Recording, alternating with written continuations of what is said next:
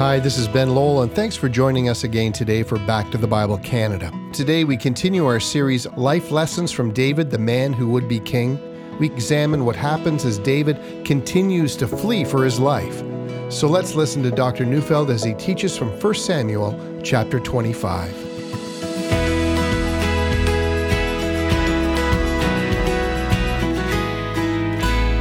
Many Christians wonder how they should respond to evil. On the one hand, we know that Christ calls us to forgive our enemies, and we must do so. But some of us wonder whether those of us who have been wounded and hurt by others, whether forgiveness gives the impression that evil doesn't matter, that it is no more than a mere difference of opinion.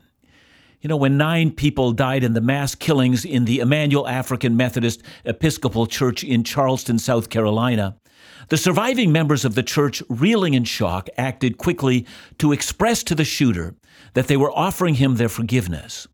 But they were not saying that these killings didn't matter, nor that justice would not be done.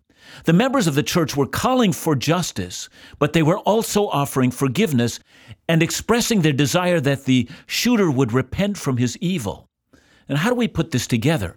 Both the call for forgiveness and the call for justice. How is it possible to do both?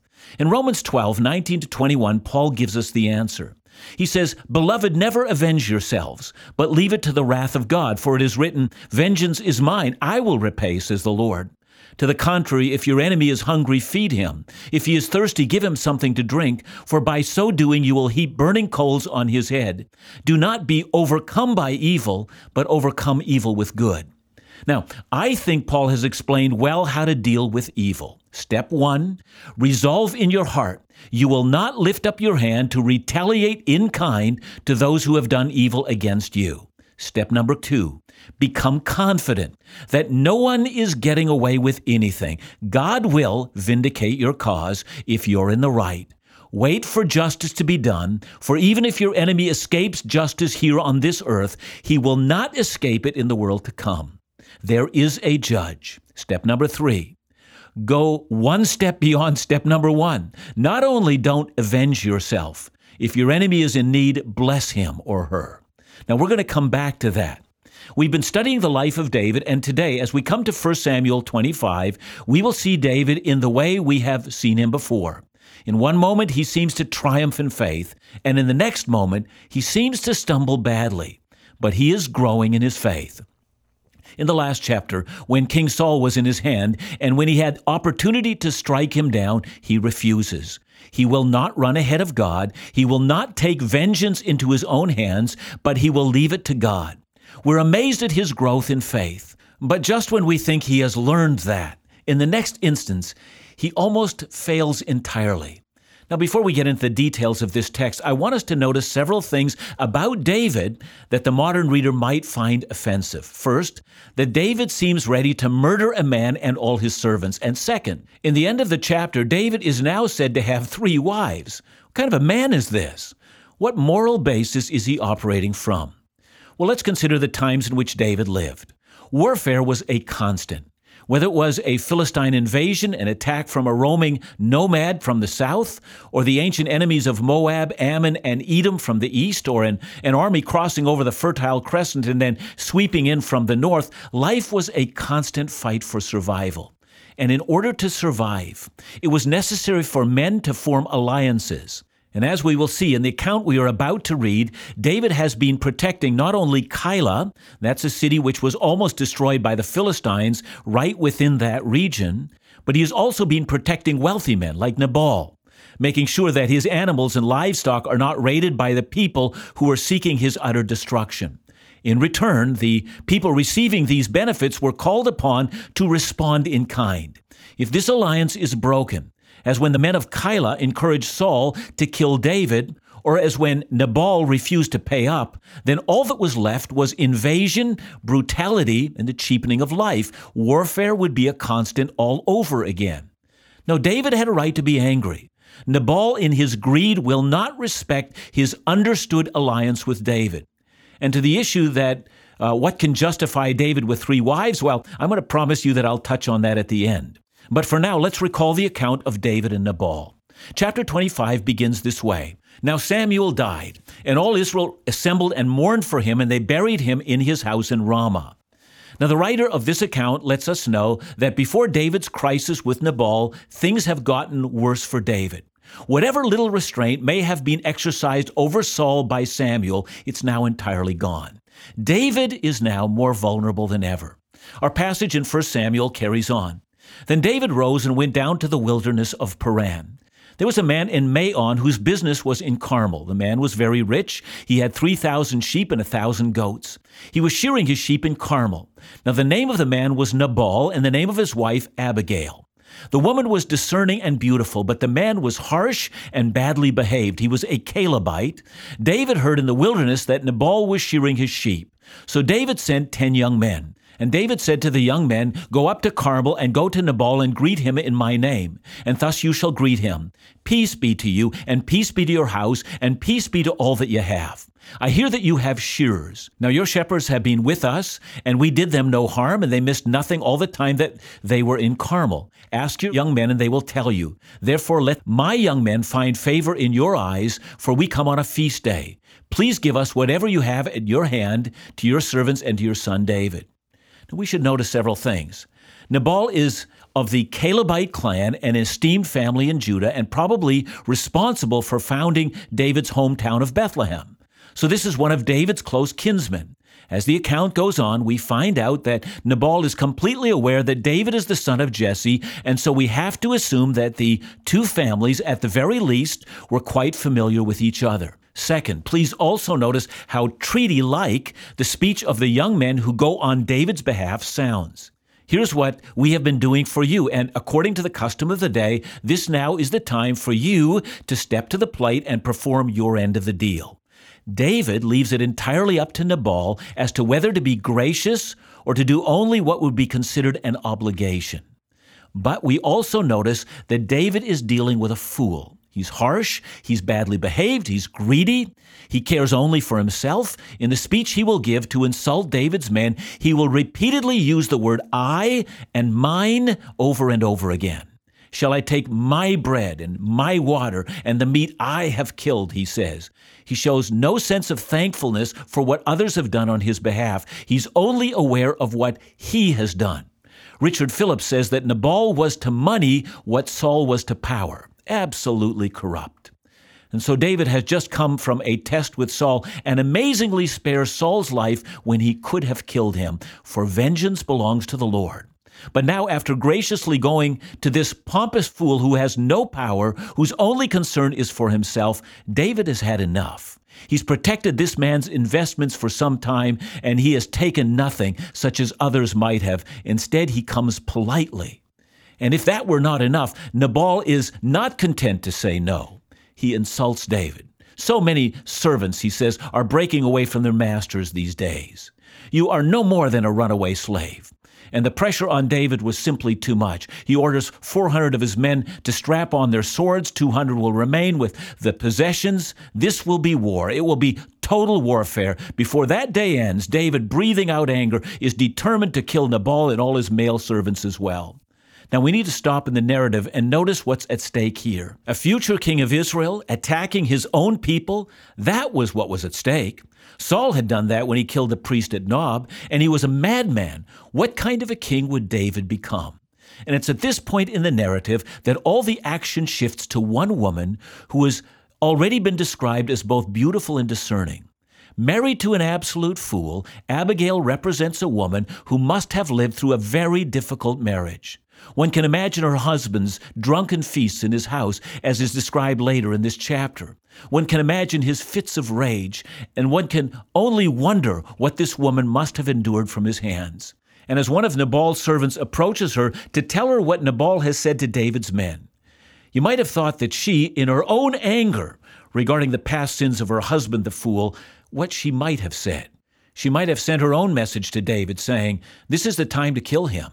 Indeed, this might have been Abigail's own way of getting out of her mess with her husband.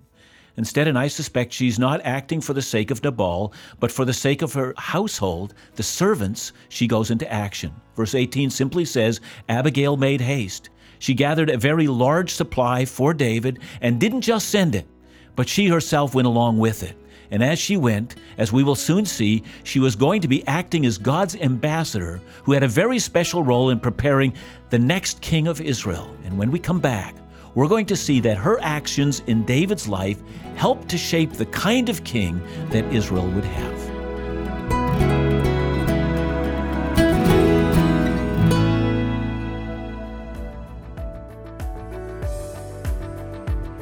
God sees every day that is to come.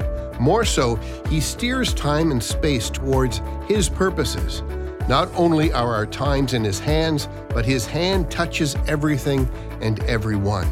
That's the theme of Dr. John Neufeld's new book. Back to the Bible Canada is pleased to present In All Things God's Providence. In this 190 page text, Dr. John teaches the providence of God his book traces the thread of God's constant engagement with creation. Rather than a dry doctrine, Dr. John demonstrates how God's providence is the hope, comfort, and confidence for us all. So, for this month only, we want to make In All Things available at an exclusive feature price of only $5. Or if you prefer ebooks, you'll be able to download the digital copy for free at backtothebible.ca.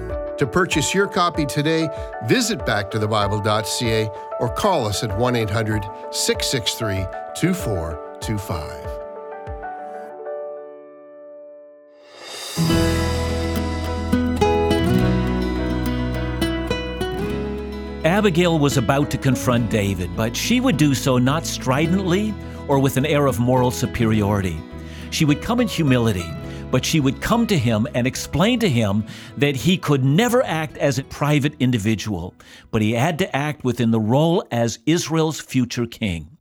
David was forgetting this. His role was not to take vengeance. His role was to inherit the promises of God and to act accordingly. And you and I, as we read this account, must also apply this to our own lives. If we are to lead lives of significance, we're going to have to learn to respond to most of the difficult situations we face with an attitude that is in concert with the calling that we have received. Our lives are not our own. We are representatives of Christ. If you step back and think about it, you might conclude that the very same thing that I've concluded. Isn't it amazing how often God intervenes into our lives and keeps us from foolishness and sins and tragic mistakes? God is so much greater than our plans. Praise God. And just as David is rounding the corner, telling his men, God do so to the enemies of David and more so, if by morning I leave so much as one male of all who belongs to Nabal. In fact, if you read that portion in the Hebrew, David is being crude. If I leave so much as one who urinates against the wall, he says, he's angry, and he's disrespectful, and he's crude, and he's intending to be brutal. This is David at his worst. And at just that moment, he meets a caravan filled with supplies for his men and a beautiful, wise woman named Abigail. She hurries down from her donkey and comes toward David, falling down at his feet. In the culture in which she lived, acting independently from her husband in providing supplies to a man her husband loathed, this would have been thought of as scandalous to say the least. Indeed, she's risking her safety with David, and she is certainly risking her safety when she gets home. But notice the wisdom in which she engages David. First, incredibly, she takes responsibility for the mess they're all in. She begins with the words, and I'm reading from verse 24 on me alone, my Lord, be the guilt. But how could she be responsible for this refusal to supply David's army? And she explains, I know what a worthless man my husband is, and, and that he is prone to doing the very kind of thing that he's just done. If I had been watchful, I would have showed up to listen to your men as they made a request of him. And then, in spite of his incredibly rude behavior, I could have done what I always do I clean up his ugliness behind the scenes because I wasn't watching this thing as happen. I'm the one who's responsible, and I've come here to make matters right. Wow, that must have stopped David at his tracks. Now comes her second comment, and this is the one that has to do with God. Abigail wants David to see that God is involved in this. I'm reading from verse 26. Now then, my Lord, as the Lord lives, and as your soul lives, because the Lord has restrained you from blood guilt and from saving by your own hand, now then, let your enemies and those who seek to do evil to my Lord be as Nabal. Let me try to rephrase those words. She's telling David that it's no accident that the two of them have just met before David got into Nabal's camp. God, even right now, is intervening, she's saying. This is no chance encounter on the road to battle. This encounter was sovereignly arranged by God, who is coming to David to intervene and to stop him. You know, of all the things she tells him, this is the most daring thing. God has sent her to make sure that David does not sin. And as we'll see, David, a man after God's own heart, sees this to be true. And for us, we need to see what David saw. There are no chance encounters. And if we could only see that God is always at work in our lives. You know, at times we may look back at a conversation and rightly conclude, wasn't God in that? But Abigail has one more thing to communicate to David. She lets David know that God will protect David's life and that God will avenge himself on David's enemies. But she's leading to a more significant point, and I'm, I'm reading from verses 30 to 31. And when the Lord had done to my Lord according to all the good that he has spoken concerning you, and has appointed you prince over Israel, my Lord shall have no cause of grief or pangs of conscience for having shed blood without cause, for my Lord taking vengeance himself. And this is her point. She's not just there to beg for her household, she is there to beg for David's future. Do you want to come to the throne with a knowledge of significant sins? Or will you come to the throne as a man who is known as having submitted himself to the will of God? And this is our question as well, isn't it?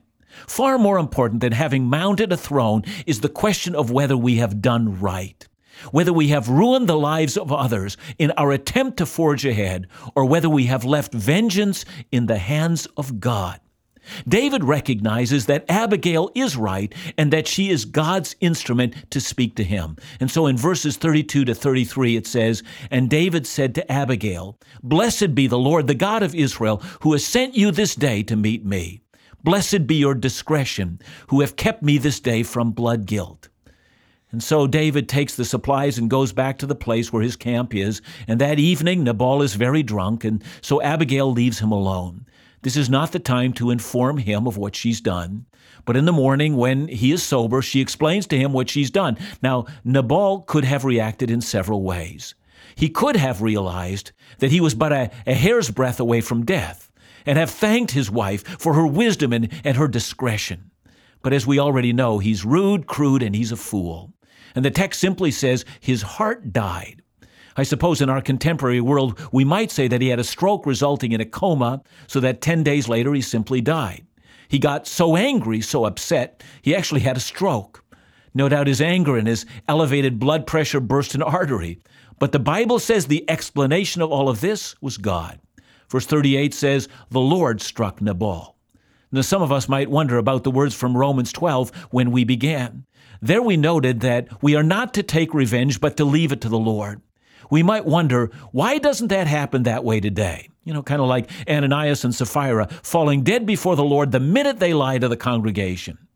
Why are some evil despots, you know, for instance, like Idi Amin, who destroyed the once pearl of Africa, his own nation of Uganda, and then turned it into a horrible killing field, killing Christian leaders by the score and decimating Christchurch? Why was he allowed to live out his exile in peace and in a mansion in the nation of Saudi Arabia? But here we misunderstand. God sometimes acts in justice immediately in order that we might understand that his justice always wins in the end.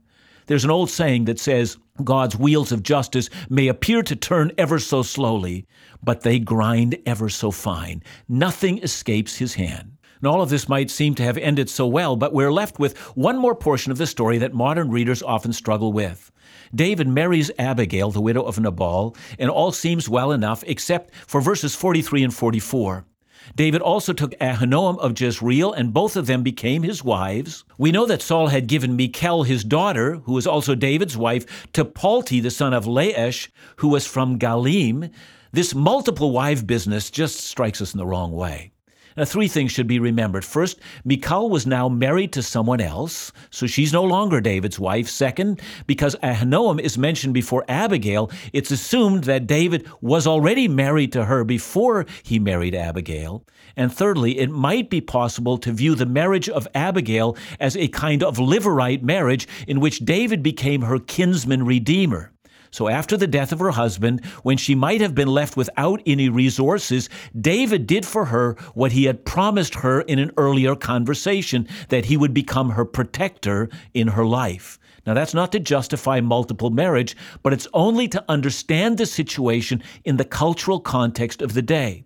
Because she had played a major role in his life, he would not desert her in the hour of her greatest trial. But all of that leads us back to the major point of the story. It's not our job to control all of those who do evil. Vengeance is left to the Lord, He will repay.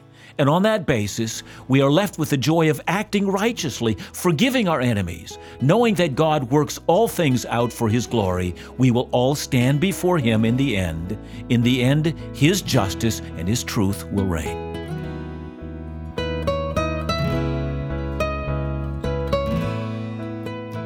John, a long time ago, I learned this thing called a three second pause, which in essence gave me time when I was going to say something that I thought might be controversial to rethink what I was about to say or how I was about to act. And you know, I think God does the same thing. Is this not what He's doing? He's, he puts people in our place sometimes to help us, to correct us. You know, I think that's that's great wisdom, uh, Ben. A three second pause. You know, I, I, I wish I'd heard about that and I'd put that right into this message. It, it really is a fine piece of counsel. But when we don't use a three second pause, or when we might have done something that would have destroyed a relationship or changed our own future, isn't it amazing how many times God will put someone in our way or some circumstance in our way that blocks our pathway from doing that which is foolish? And in that, we see that God loves us and is wiser than we have wisdom for ourselves. I, I think there's a, that lesson to be learned in this passage as well. David is learning to trust God in some very specific ways in the midst of the trials he faces. I think that while we may be tempted to focus on the people in this story, whether it's David or Abigail or Nabal, we in fact realize that God is the primary character here. He places specific individuals in David's life to point him in the right direction. And he does the same for us too. So be encouraged and take some time to reflect on whether you're trusting God's faithfulness, even in the most difficult of circumstances. Join us again tomorrow for our continued series, David, the Man Who Would Be King. Back to the Bible Canada, leading you forward in your walk with Jesus every day.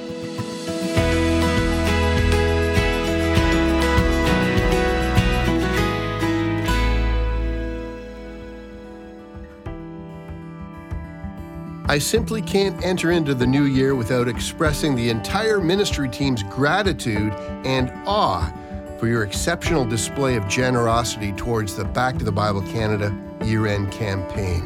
Your gifts, no matter the size, your prayers and encouragement, thank you for your partnership. It's critical in making this ministry possible.